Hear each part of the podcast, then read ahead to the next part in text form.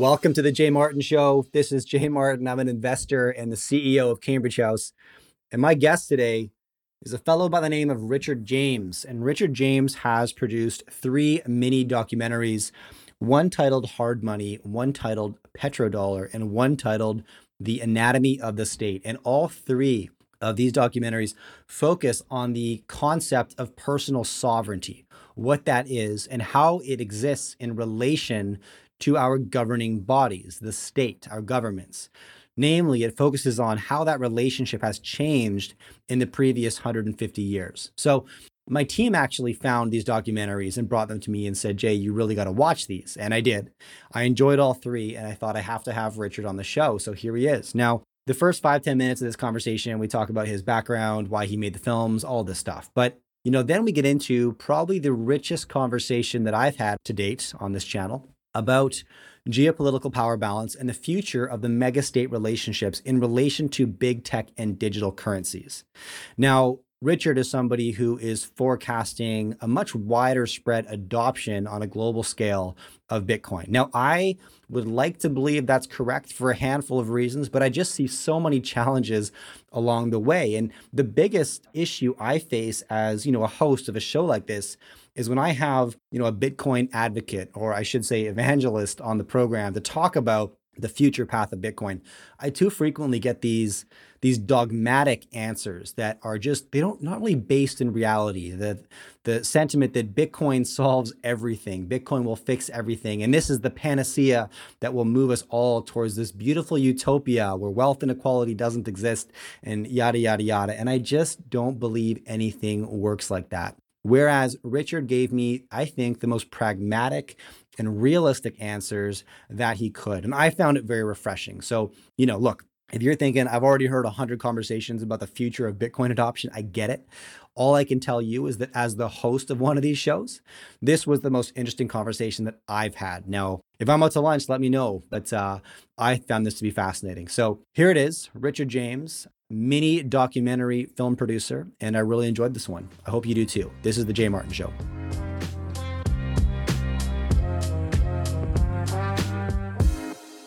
Okay, guys, Jay Martin here, investor and CEO of Cambridge House.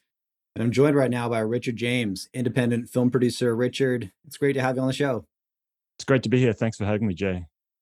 Yeah, and I'm looking forward to it. You know, it's it's funny how I came to learn about you because you know we do these interviews here on the YouTube channel and we focus on like financial sovereignty and you know the sovereign mindset is kind of what I what I call it, right?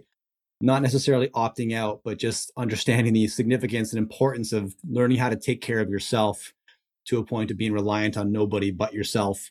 I think that's the best thing you can do for your community at large.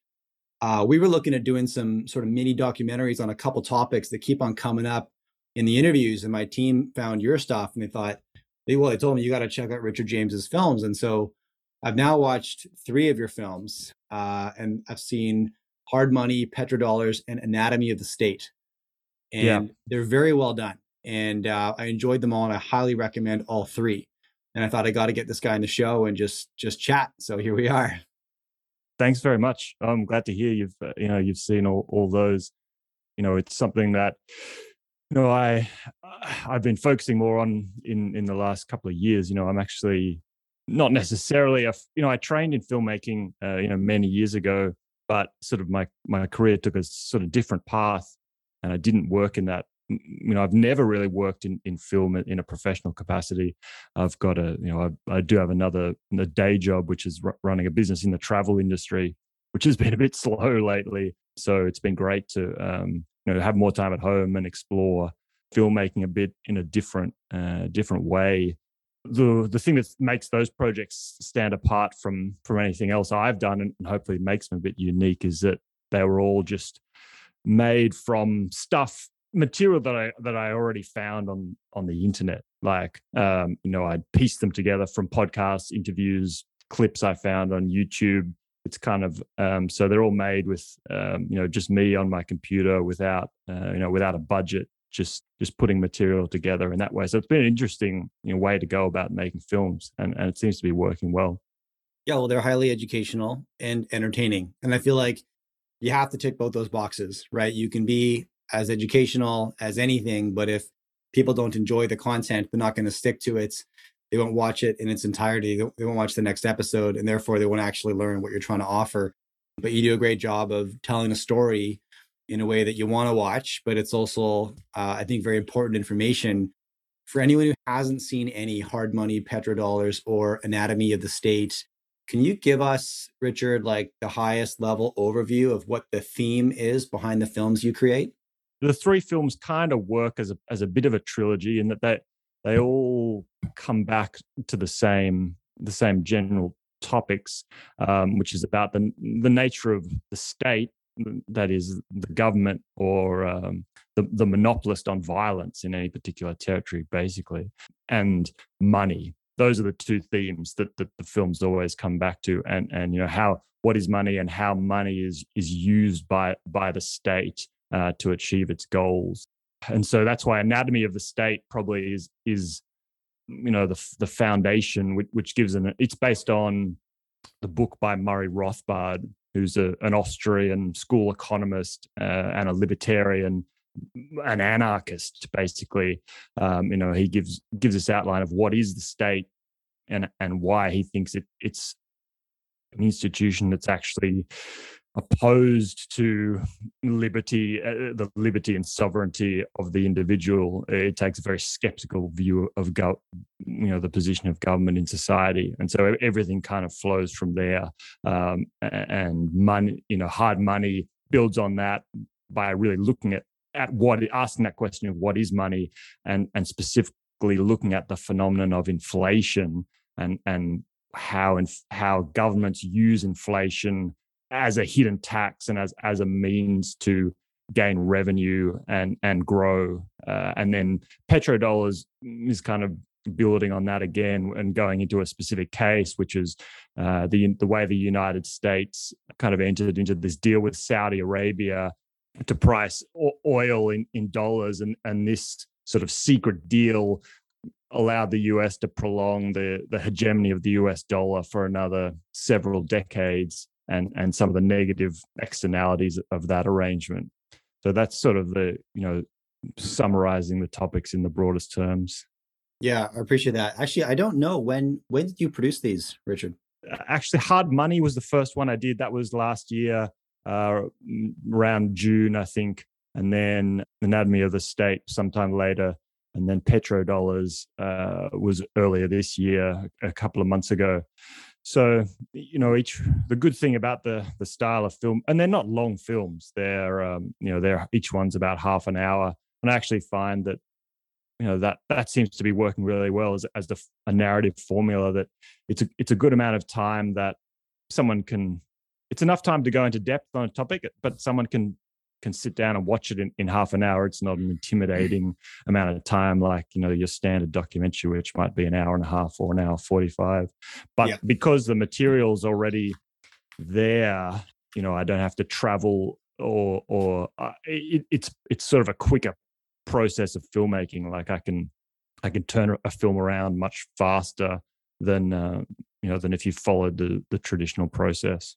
Right. So were these quarantine projects, Richard? Yeah, exactly. Good That's how the first one started. You know, we went into lockdown here uh, in Melbourne, and you know, couldn't really leave the house, couldn't you know, couldn't go to work, uh, stuck at home. So that it was kind of a, it definitely started as a quarantine project. I love that. I love that way to use the time to create. Man, it's the best. Uh, okay, now now the message is, is real consistent and, and pretty thick with uh, I guess forcing the viewer to place questions on what is sovereignty and and how is it threatened. You know, that's kind of my general takeaways. So I, I got to ask you, like, what inspired?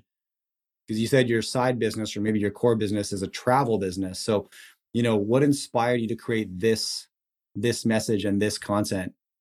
Well, I I sort of went on a journey a few years ago you know, I, you know, I'm in the travel industry. I've had to to shift gears a little bit. You know, I'm I'm interested in. You know, I've always loved to travel, uh, uh, but you know, I'm interested in in starting businesses and, and, entrepreneurship. That's something I've been, you know, been working on, uh, you know, over the past decade or so.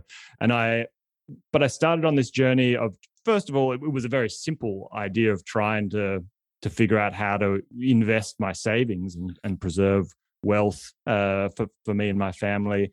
And so I was kind of learning about investing and, and, um, you know, I, I, read Warren Buffett's letters and, and learned about value investing and, and, and that's sort of that, I had that journey. But then uh, in parallel, I was also, uh, you know, I'd always had an interest in economics. I studied economics at school and, and university and, and was fascinated by it, but was always frustrated by the way it was taught. I, it never really made sense to me, or, or, or, there was something missing. Eh, I felt in, in the way that it was taught, and so um, I, you know, I came. Both those roads kind of uh, met with each other when I became interested in in the Austrian school of economics, and that was something that I'd you know I'd never come across in all, all my years of formal study, and it really presented a, a, different way of looking at economics, but looking at the world in general that really resonated with me. You know, which was starting at first principles to take a basically uh, you know really making you examine what are your assumptions. Whenever you're having an argument you know you have to go back to first principles and make sure that you understand the terms you understand the definitions you understand what you're assuming is given. And and you know austria the austrian school goes back and says you know we're going to start with the most basic premise that we can which is something like humans act you know you know something that can't really be be refuted and and we're going to build a, a logical system based on that which was a different way of looking at things than the economics that I learned in, in school, which which I, I think dived in at this place that didn't make sense to me. It, on the first page of the textbook was something like, "Here's the business cycle. You know, economies go in this cycle of boom and bust, and the role of government is to intervene and smooth out the business cycle. And that was sort of literally the first page of the textbook. And so it was taken as given that there was a business cycle, and it was taken as it, as it didn't sort of explain why that that existed, and it was also taken as given that it was the role of government to intervene and you know that, that this business cycle that the market economy was inherently flawed somehow and so the reason I found the Austrian School of Economics so fascinating was that it took us several steps back backward and actually try, was able to explain some of these phenomena from first principles. And actually, it made me realize that you know the the government it, was in fact the more likely to be the cause of some of these problems than actually the solution. So you know that that got me interested in you know the, there's a you know a scholar by the name of Murray Rothbard who we mentioned who who that film Anatomy of the State is based on you know he he works in the field of economics but he also does work in the field of ethics you know he he's a libertarian and and but he uses this same methodology this same way of thinking of, of deductive reasoning from first principles to lay out a system of ethics that, that I find fascinating. And and so I think the world of, of economics, which is a, a, a value free science, and the world of ethics, which is, not, which is is saying, you know, these are, are certain values, you know, things like freedom, individual sovereignty, why they're important. You know, those those two things come together in that Austrian school's way of thinking. So I suppose the other thing is, you know, both those roads have led me to a real interest in Bitcoin. And the films don't none none of them are specifically uh, discussions of bitcoin but but they're all i guess you know the, the, the road leads to, to bitcoin as a as the best solution to the problems that that i put forward in the films basically. Interesting. Okay i want to back up for a second. Why do you think okay first of all i shouldn't ask that. Let's get back to first principles on on your cue here. So i want to ask why do you think do you think that libertarianism and, and the idea of personal sovereignty is often perceived as insensitive or selfish, self serving. Do you ever get that response to terms like that? Yes, absolutely. Yeah, it is the first reaction, you know, when you hear something like, uh, when you try and discuss libertarianism, that it's, you know, that individualism is selfish. Uh, and I think there's this issue where you know it's our current way of of organizing society which is basically social democracy. You know, the you know the, the method of government that we have in you know in Canada, in Australia, and in the United States, you know, is is based on this idea that as a community, you know, we can come together and and solve help help each other and solve problems uh, that that we wouldn't be able to solve ourselves. And that, you know, when you first hear that, it sounds it sounds really good, but there are some, I think, in, inherent flaws in in that argument. That if you go back to first principles and talk about the individual and, and agency and sovereignty and why, you know, that the needs of the individual have to come come first and foremost if we're going to discuss the flourishing of human civilization that's the, most logical way to proceed but unfortunately it's not necessarily the argument that appeals to emotion uh, and you know i think that's why sort of I, com, ideas about communal um, living or, or socialism persist so strongly uh, you know over the course of the last century or two because you know that there is a certain emotional appeal to that line of argument. Yeah, it's it's a challenge for me, and I, I feel this drive. I I don't want to say challenge that idea, but maybe define it a little bit because I agree with you. You know, as a community, we come together and we can solve issues as long as individually we arrive at that community with resources to contribute, right? Coming together is not enough. It just isn't, right? And you know, it brings me back to parenting. Like I, I know you're you're a father, as am I. We both have three young kids, and I know I can be a great dad or a very very poor dad, and that's dependent on a couple of things, namely how much energy I have left in the tank when I get home, right? And so if I've taken care of myself, if my health is good, if I slept well, if my nutrition is good, if I've managed all that stuff, when I show up at home, I've taken care of myself first, then I can be a great dad leave a positive impression on my kids. I can be patient, right? I've got the, the resources within me to be a great parent, right? And set a good example and, and lead with patience and compassion. Whereas if I show up, my tank's on empty and I'm exhausted on ate horrible food and I feel like crap, gonna, that's going to be reflected in the in what I give to my community, right? My immediate community, my, my friends, my my family. And that analogy is so clear to me. Does that resonate with you? Because when I when I think about it like that, like as a father. I got to take care of myself to take care of anybody else. I got to take care of myself to be a better husband, right? If I'm in a bad place, everybody around me is impacted negatively, right? But I got to show up with something to give.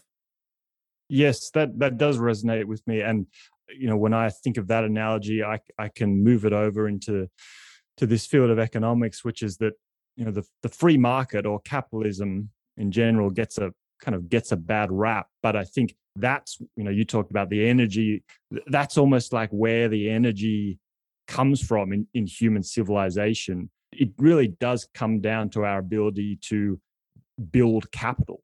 You know if you think about this humanity in its natural state. You know humans the only way humans survive and, and flourish is to somehow transform the natural environment that they're put into you know into in, in ways that, that allow them to to grow their wealth. And um, you know everything else follows from that. You know gut it, you know it's that process of, of capital accumulation production and trade that builds all the wealth that we have in society and government is nece- necessarily follows from that. You know it, it you know government can't create wealth.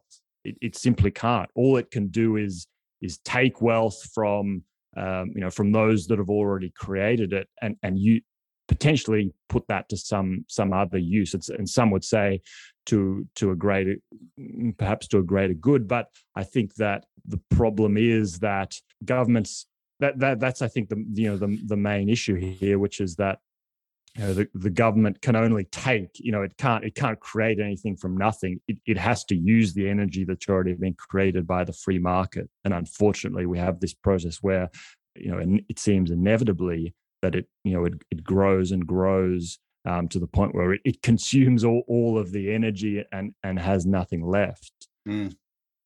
now that seems to me like the trajectory that we're on i mean all my viewers are going to agree you know government's expanding right? Therefore, the reliance of the population is growing, the reliance on government is growing, right? Especially through the last 18 months. And in some cases, you know, there's been some, I think that that out of necessity, right? But uh, but not always. And so, do you see that trend occurring right now, Richard? Does it concern you? Where do you think it goes eventually? You know, what does that look like? Yes, I agree that that I think that's the trend we're going in. And I think that you know, in some ways there's an inevitability to that. You know, if you, you know, it's a trend that I think's been going on for hundreds and hundreds of years. And if you look back, and, and I think it's it's something that's inherent to the nature of the state, to whoever has has the monopoly on violence. You know, if you go back mm. to the founding of the United States, which you know, w- which was founded on these principles of of freedom and, and a, a real desire to to limit the exercise of government power through the Constitution. You know, I think you can sort of almost look at the history of, say, the United States as as the slow slow growth of government from where it started as this experiment in extreme limited government to where we are now where the you know the government consumes such a huge section of of society and economy and and that's happening you know here where I live it's it's happening all over the world and and I think will continue to happen in the short term. Something that informs my my thinking on this is a, a book called The Sovereign Individual, which which sort of lays out this uh, you know this thesis about sort of about how the world works. You know, it, it was written back in the late 1990s, and and it talks about how human organization and the way we organize our societies is basically a response to what they call the return on violence you know which is kind of sounds sounds like an esoteric kind of thing but basically they're saying that if you go back to when humans were say hunter gatherers you know the, the, there wasn't much to be gained by being violent basically because humans hadn't stored up any wealth to to, to steal but but once we had the agricultural revolution, say, and and we started to accumulate capital, and and you know we settled uh, into villages and towns. You know, humans started to build wealth, and so as a as a human, you've got two choices. One is to peacefully engage in in production and exchange, or there's a, there's another we all have free will and there's another option available to us which is to simply take what someone else has uh, has already created and but that there's always a trade-off like there's risks involved in in that process and but we've seen this this general um, trend over the course of human civilization tied to basically the the advancement and proliferation of of weapons technology that the the return um, the gain to to projecting violence ha- has been increasing, and and to the point where fast forward to the 20th century and you get the the proliferation of nuclear weapons, and and we're now seeing you know the existence of states, governments on a scale vastly larger than we'd ever seen before in human history. You know, obviously it, it ebbs and flows, but um, you know, if you look at you know the middle of the the 20th century where you had the united states you had the soviet union you've got the world split up into a very small number of large states and the argument in the sovereign individual is that, that that's basically a, a reaction to to this logic of violence and and that the states states are going to sort of continue to grow but what's what's interesting is that there's this opposing force that's that's sort of popped up in in recent years, which is basically information technology. And um, you know, the, they talk about the advance of of computers, uh, information technology as this this revolution in the logic of violence, where all of a sudden assets like human wealth, you know, for, for all of human history, wealth has been stored in physical form. Uh, you know, whether that's gold or whether it's a biz, you know, a, farm plot or whether it's, you know, in in the 20th century, we saw that the scale of these physical assets grow to a point where you know it might be a you know a huge factory with production lines you know and that presented itself as a as a target for state capture. But all of a sudden you know with the onset of computers and software wealth is or is is no longer necessarily in in physical form. All of a sudden it, it's digital and and that means it's much easier to defend that wealth and and move that wealth. And and governments the growth of governments has always been predicated on control of of physical realm of physical wealth. But all of a sudden if wealth becomes digital uh, and, it can move uh, you know and the, and the first revolution we've seen is in software and what's interesting is the, the next potential revolution is in, in the digitization of wealth in, in money, uh, which which was predicted by in this book in the late 90s before before Bitcoin and before uh, you know the advent of crypto uh, cryptographic money. Um, that's this other force that you know that makes wealth so much more mobile, so much easier to defend, and so their thesis is that you know if you look forward for the next just several generations, while states are growing now, you're potentially going to see a, a revolution where you know that that states won't be able to capture that wealth as effectively. And so we may in fact be moving towards a future where state power is is declining and and, and the way governments are forced to organize on a smaller scale. And, and you may see more of a relationship between citizens and governments like a consumer and a business like the governments are, are forced to to sort of serve their citizens more like like a business and compete for for citizens because wealth is now so mobile. And i think that's that's a good thing. You know i th- i think that's a you know if that plays out i think it will be a force for good in the world for for freedom and, and sovereignty. But unfortunately possibly in the short term you're going to see you know states use every everything within their means you know to to try and you know extract as as much wealth as as they can whilst this kind of battle is going on.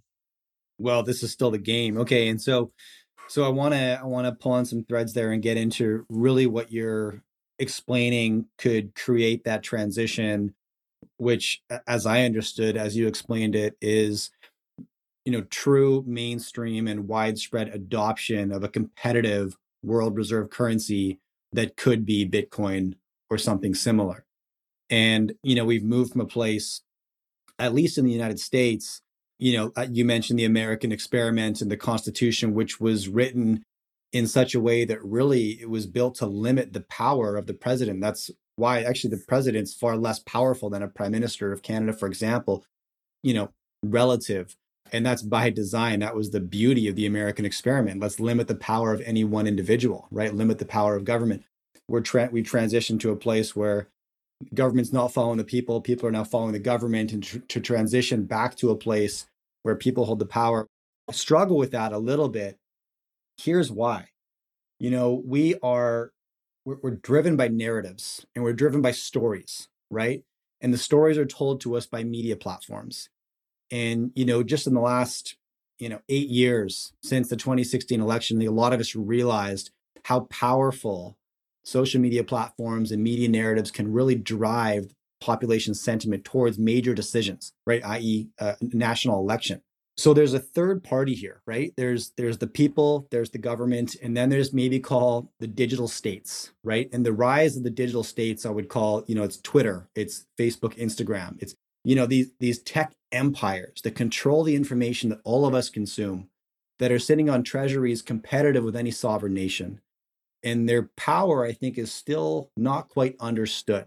I don't know if there's a question on the back of that richard but how does that how does that player fit into this narrative? And i want you to elaborate a little bit on how how you could see the transition occurring where enough people adopt a competitive world currency to actually shift the tide of power what do you think mm, yeah that's a really interesting you know way to look at things and and i i agree and understand that there are concern well concerns, let's say, about the you know just the to growth be clear, of some I hope these I'm wrong on that, but I, it's just what I see. Yeah, absolutely. Yeah. I, I, guess I guess my take on it is that perhaps we can ha- there is a conversation to be had about the, the growth of big tech and, and, you know whether it's it's a good or a bad thing, and you're certainly seeing governments attempt to limit the power of of these tech companies in, in some ways and, and regulate them.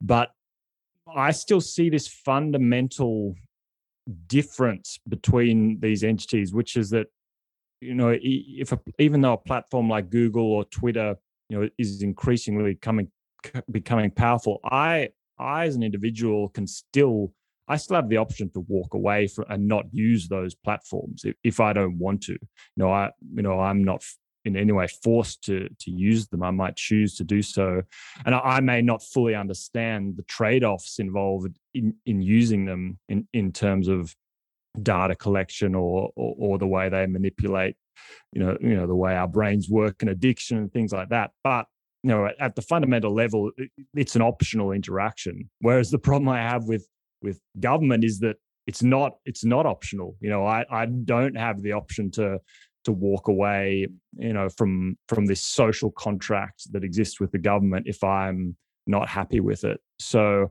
you know that you know i think that needs to be taken into account when when people try and you know invoke government as, as the savior to to to the way the world is going with big tech. The other interesting phenomenon that is possibly playing out is is the fact that for several hundred years, you know, possibly since um, you know since the introduction of of central banking, uh, you know, going back to to the 1600s or 1700s, you've seen this real kind of partnership between the state and banking.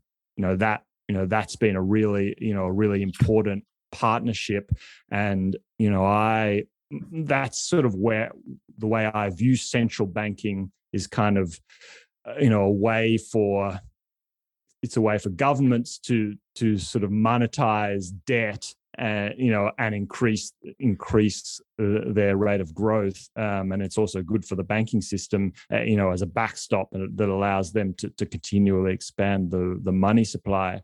But what you may be seeing is a shift in that partnership between government and, and banking towards more government and and big tech. Like like you know especially with all this talk of central bank digital currencies you know, I find that a really interesting phenomenon that that you that there may be sort of a new alliance uh, forming be- between governments and these these organizations. That is that is certainly a cause for for concern you know you you often find that that once certain industries become really large they sort of become married to the state uh, and and have a you know use regulatory capture to sort of entrench their monopoly um, and, and, shield themselves from the force of the market. So that that is a cause con- for concern. It's not something I, you know, I, I'm an expert in, but but it's it's an interesting thing to ponder. What's up, everybody? Sorry for the interruption. Quick note if you enjoy these conversations, I publish a weekly newsletter and it's free where I share my top takeaways, lessons learned, and any action steps I might be taking as a consequence in the market. Sign up at cambridgehouse.com. I publish every week and it's free. Now back to the conversation. I, I love the idea of opting out of big tech. I really struggle to see how I could do that. And let me explain. It's not, well, there's a host of reasons, but, you know, I think as a business owner, take me back to the 1980s. Can I operate my business without a physical address and a phone line? Like, probably not, right? It will be very challenging, right? and and today we exist online and so how can you operate your business how can you generate wealth and improve your status in life without opting in to the the world we live in which is very much digital and and there aren't competitors when it comes to uh, what twitter offers what facebook instagram offer. Not really you know and and can your you know it's it's hard to you, talked about government regulating big tech and i think it's got to go that direction. I don't know that's a great thing but i just think these companies are likely eventually to be regulated like utilities because very much that's what they've become, right? Small, medium business is reliant upon that digital presence. And how do you have that? Well, you have to use one of the uh, monopoly platforms that exists, right? And opting out of that, sure, you could try, but it's hard, right? It's very hard to adopt a customer base, grow your presence, gain traction with a product or service, et cetera, et cetera. I mean, I I love the romantic idea, but I just I struggle to to to actually visualize how I could adopt that. Do you think I'm missing something, Richard, or what do you think about that? No, I don't think you're you're missing anything at all. I think it's it's a legitimate concern. I suppose the only thing I can say is that my own personal concern about the way the world is moving, you know, is is not with necessarily with big tech. It's it's with government, really. You know, you know, I think it's an interesting conversation about big tech and, and opting out, and it's something that I've been interested in in looking at per- personally, just just because it's something I, am interested in in terms of can I do without Google? You know, are there, are there ways to to use open source software uh, competitors where I don't have to give up my data?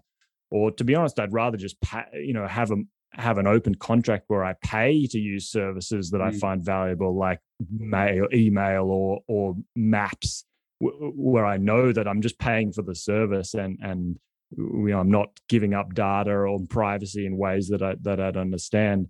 You know, I, you know, I certainly think that's a, a concern and, and a big conversation to be had in society. I suppose that it's just that my, you know, my default response is always that I believe that government will do more harm than good. Like I, I just that's just a blanket statement that I that I apply to everything. Almost is that more that I, I believe the answer is always less regulation than, than more regulation. When it comes to something like a natural monopoly, whether that's in in in cyberspace or in physical assets, you know, like you know utilities or whatever, I just believe that you know if if the free market was left to its own devices co- competition would would work. And and i find that when, when you see a monopoly you know i i i just believe that there's more chance that it's because there's been some inherent privilege granted by the state that, that than some than some inherent property of that actual market. Okay okay. I appreciate that. Now talk to me about about the path forward for cryptocurrency. What what needs to occur? What do you expect to occur if this currency asset continues to gain traction? I think the first point for me is is to make a differentiation between Bitcoin and, and cryptocurrency. You know, my focus is, is specifically on on Bitcoin um, because I think it it has certain properties that, that really differentiate it from from everything else. And and perhaps the way i would frame that and, and explain that in more detail is to, is to think about bitcoin more as as energy money rather than crypto money.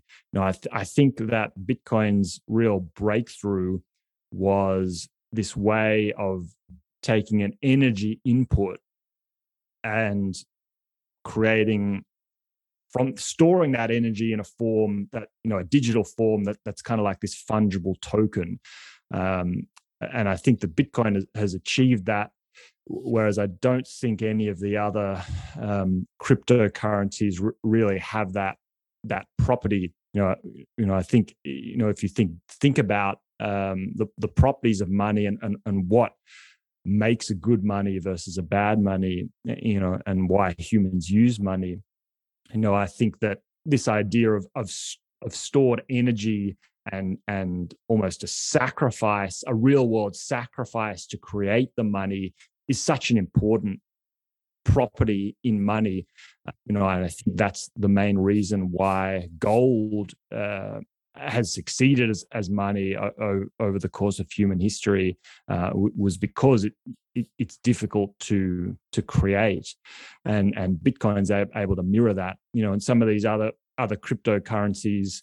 Um, you know, I, I, think the cryptography in terms of the blockchain and and, and you know and and public key cryptography was basically their tools that the Bitcoin has has leveraged in order to create this process of, of turning energy into money, rather than you know I'm, I'm not someone who believes that blockchain itself is is some kind of in, inherent kind of technological breakthrough that that really has much other application. You know, I, I really think it's just it's just one part of the toolkit that Bitcoin's used um, to to create this this new form of money.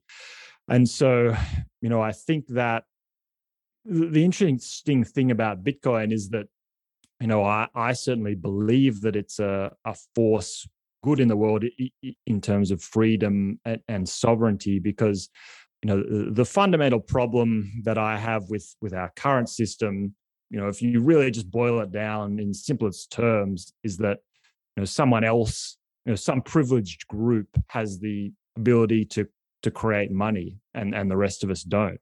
You know i think that's the the problem with with our current financial system and the problem with central banking that that just isn't discussed enough. You know anyone who's interested in in investing or or financial the markets you know is constantly discussing central bank policy and and, and you know but there's never this discussion about the fact that central banking is actually needed in the first place. That's just just taken as, as a given.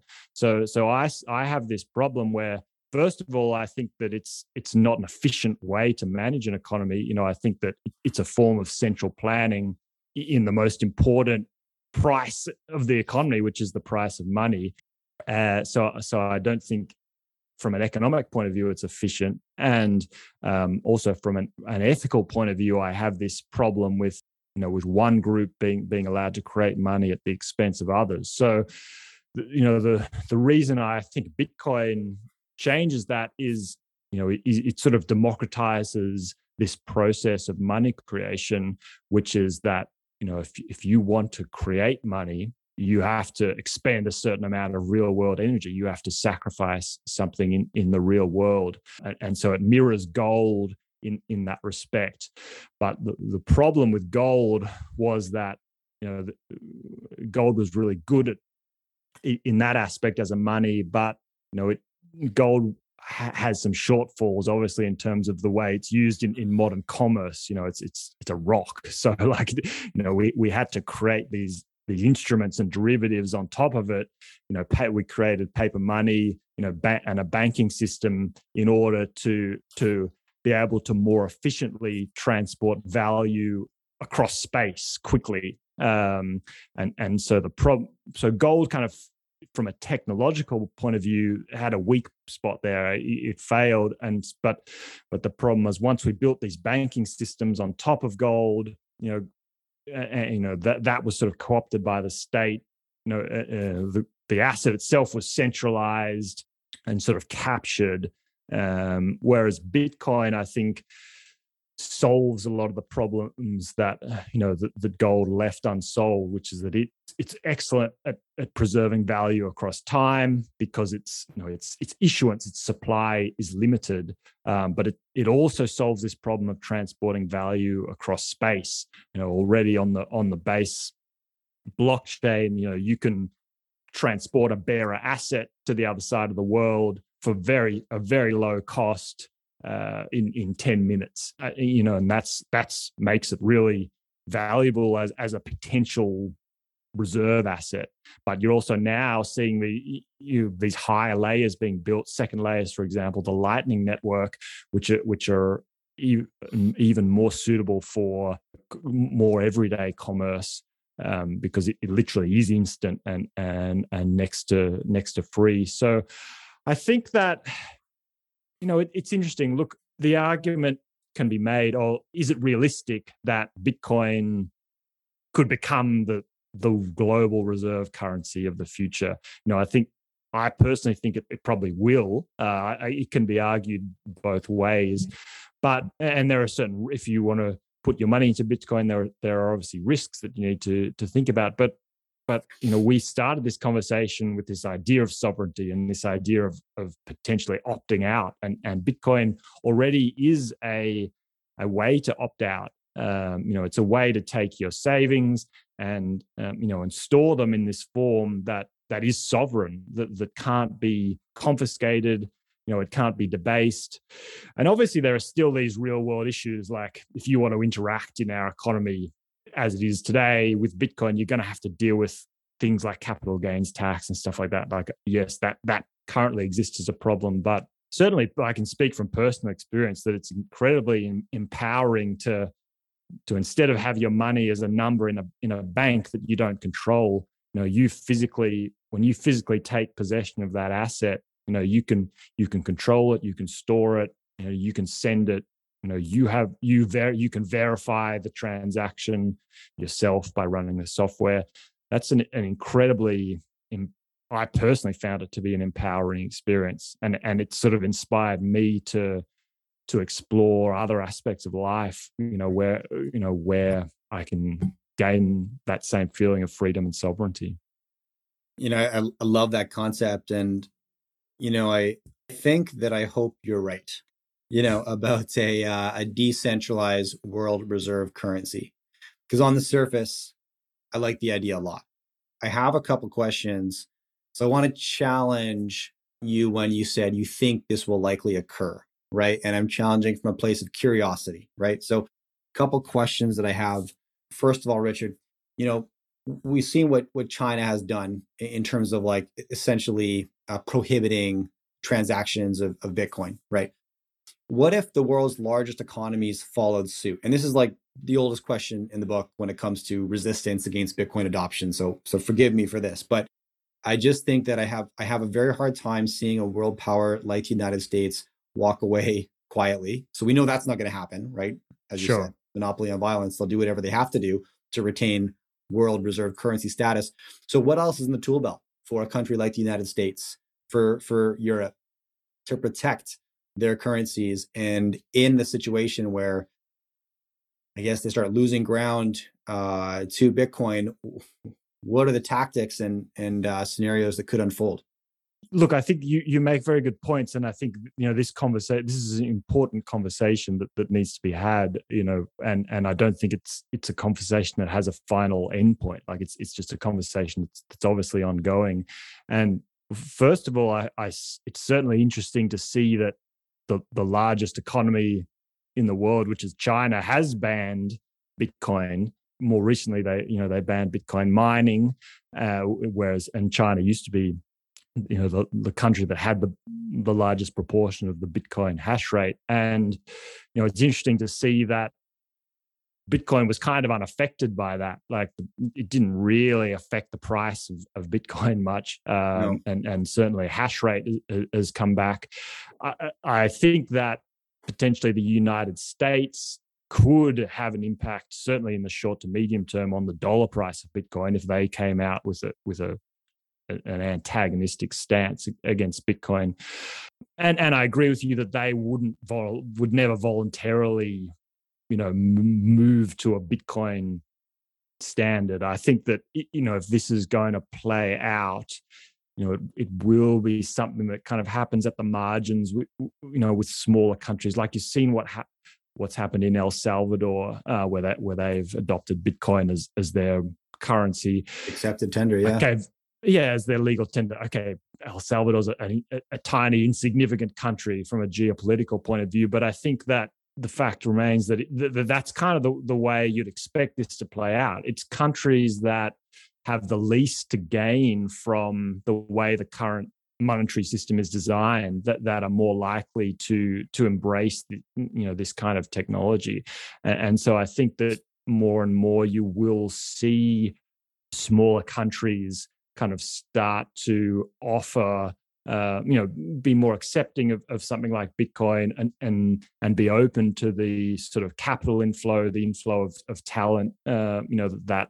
and and and wealth that that might bring.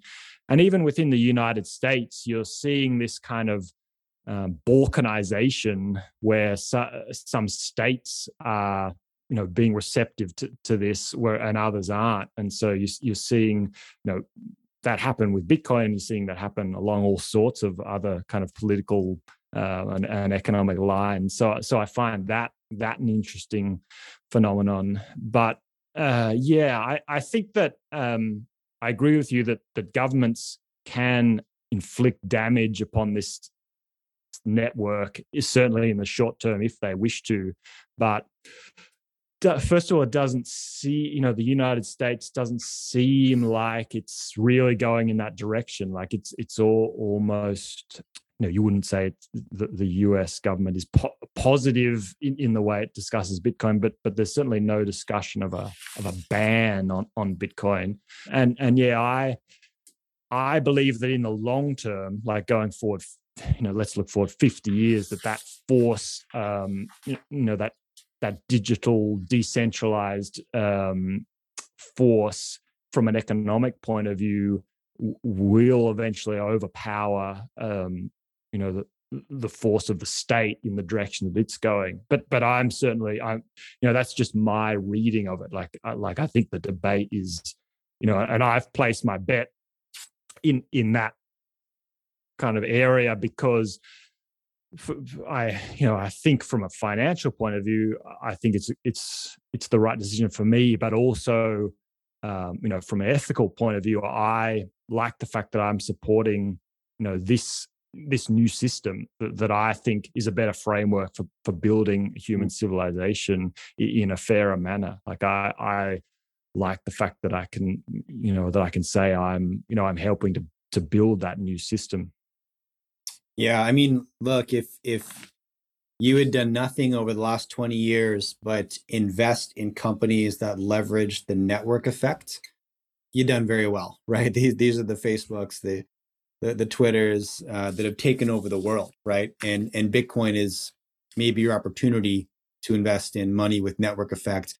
It's exciting to to hear you talk about it because I I agree El Salvador is, you know, inconsequential in terms of geopolitical power balance, but it's early days, right? And you know, geopolitical power has typically been determined by access to resources and the ability to transport those resources, right? And that has yet to really been proven out in the digital age and how this game will be played 20, 30 years down the road.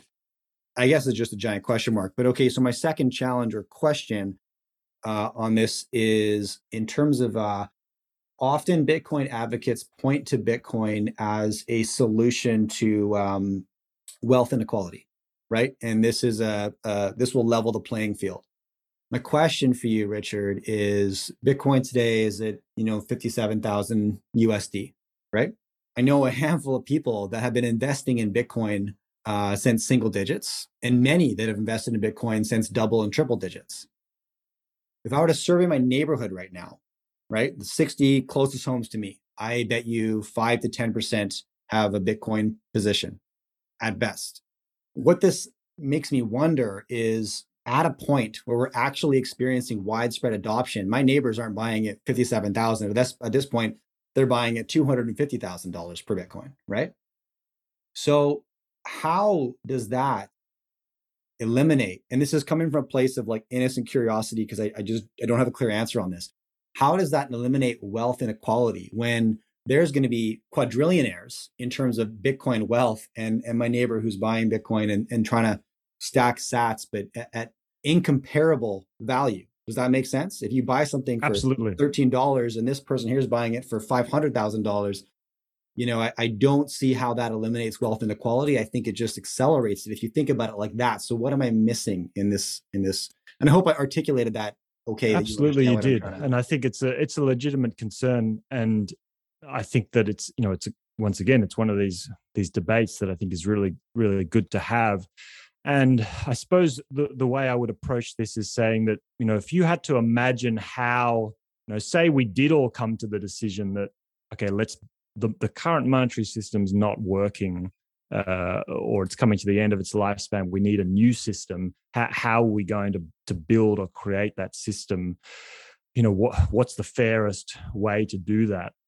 And the problem with, you know, you know, perhaps you could come up with some new asset you know devise it and then we're going to say airdrop this asset the same amount to to every single person on the planet so we've done an equal distribution the problem is that someone's kind of has to be in control of that of that system. Um, you know that's going to inherently be a, a centralized top down system.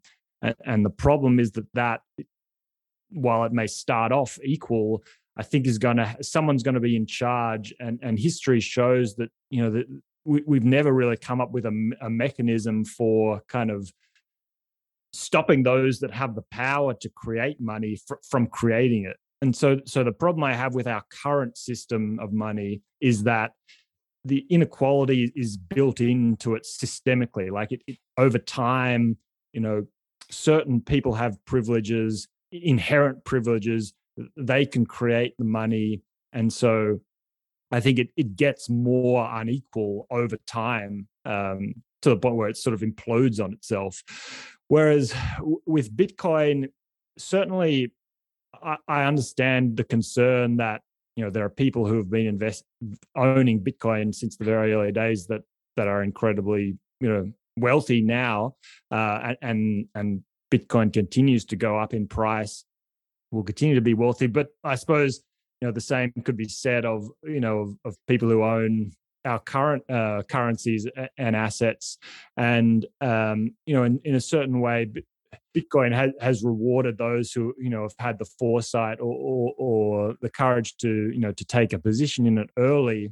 But I think that you know it's the fairest method that I believe there was to to release this thing into into the world. You know when when Satoshi Nakamoto created this thing, you know he you know he he released the system and, and it was open to anyone to um, you know to run it on the computer to mine for bitcoin and to receive that money. That you know that was an open system to to anyone. Obviously there were only a few people who knew about it but but i'm not sure of any other way that that it could have been done. And i suppose that the, the uh, yeah the other thing i'd say is that you know I, I genuinely believe that that whilst our current system has the tendency for inequality to increase over time, I think mm. Bitcoin is the opposite. It has the tendency to, to decrease eh, eh, and to become more more equal over time. Because you know those people that are whole, holding Bitcoin in large quantities now, you know, we're seeing the monetization of this asset in real time. We're seeing an exponential uptake in the amount of people using this and a corresponding increase in price and purchasing power that that's not going to go on forever. You know, right now, I'd rather hold Bitcoin than you know, a, you know, an, an, ETF of the stock market because I think it has has more potential over the long term, you know, to, to appreciate in value. But um, there'll come a time in the future where that that'll no longer be the case. Maybe we've you know we've transitioned to to a different system, and and the time will come again to start um, deploying that capital into you know into businesses into investments. And at that point you, you do have a level playing field where there's there's no seigniorage there's no cantillon effect where those that are closest to the money printer um, get this privileged access. It's you know that that's the the beauty of a of a hard money that that takes sacrifice to create. It's that um, you know the only way you can you can generate wealth is is is to build capital you know and, and to serve other other people. Um you know it's just that we're kind of going through this this anomaly phase at the moment where where you're sort of seeing the monetization of an asset play out in real time which is something we kind of haven't really seen before since gold you know was monetized many you know hundreds if not thousands of years ago you know all, all the other uh, you know, I'm not trying to come up here and get on my high horse and say, "Oh, Bitcoin's this revolution that, um, you know, that's mm, changes humanity." But I'm like, I'm all the eh, like. I think that argument does make sense. Like all the other innovations we've seen in in money, like in terms of banking or credit cards or checking accounts, like that they they haven't been the monetization of new assets. They've been sort of payment technology, you know, uh, whereas this I think legitimately is the the monetization of a of a bearer asset. Um, so you're getting these interesting um, effects. Uh, you know, the fact that you know, the, first of all is that it's not really an investment you know, owning Bitcoin because mm. you know it, it's not a productive activity. Like it, it doesn't generate a yield. Um, I guess you know it's the same as gold in that respect. You know, it's know, I see it really as a as a form of saving. Mm. Um, you know, but but there may come a time in, in the future where you know, there will I, I, think there will come time where where that Bitcoin will then be invested in in productive activities.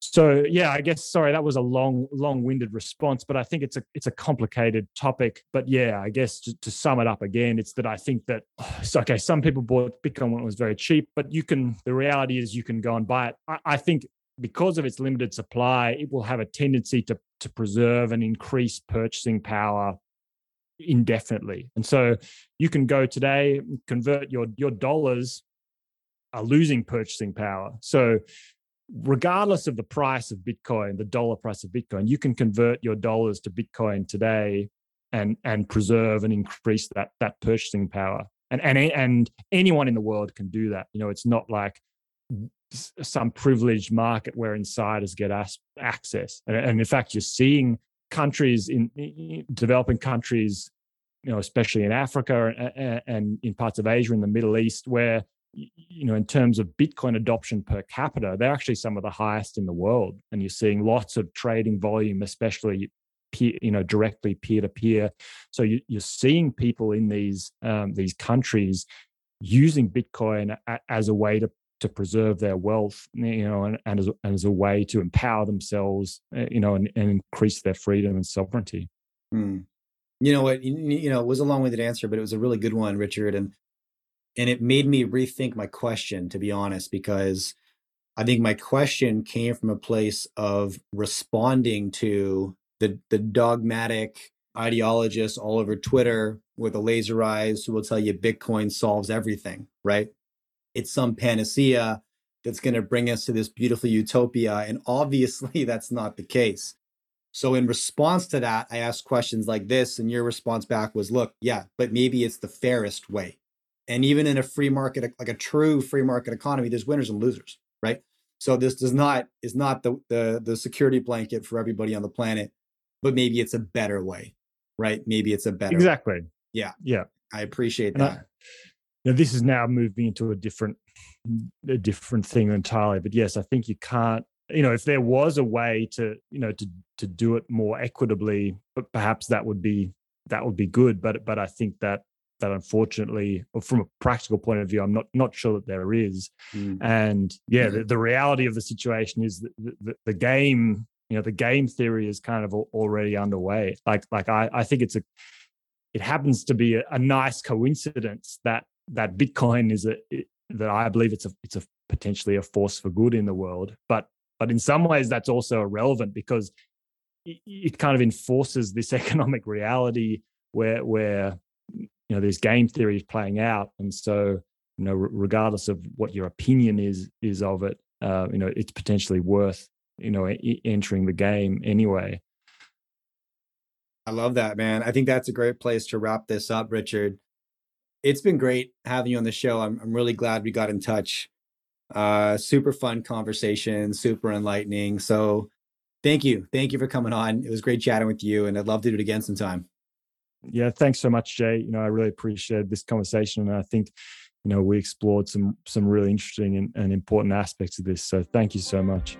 My pleasure.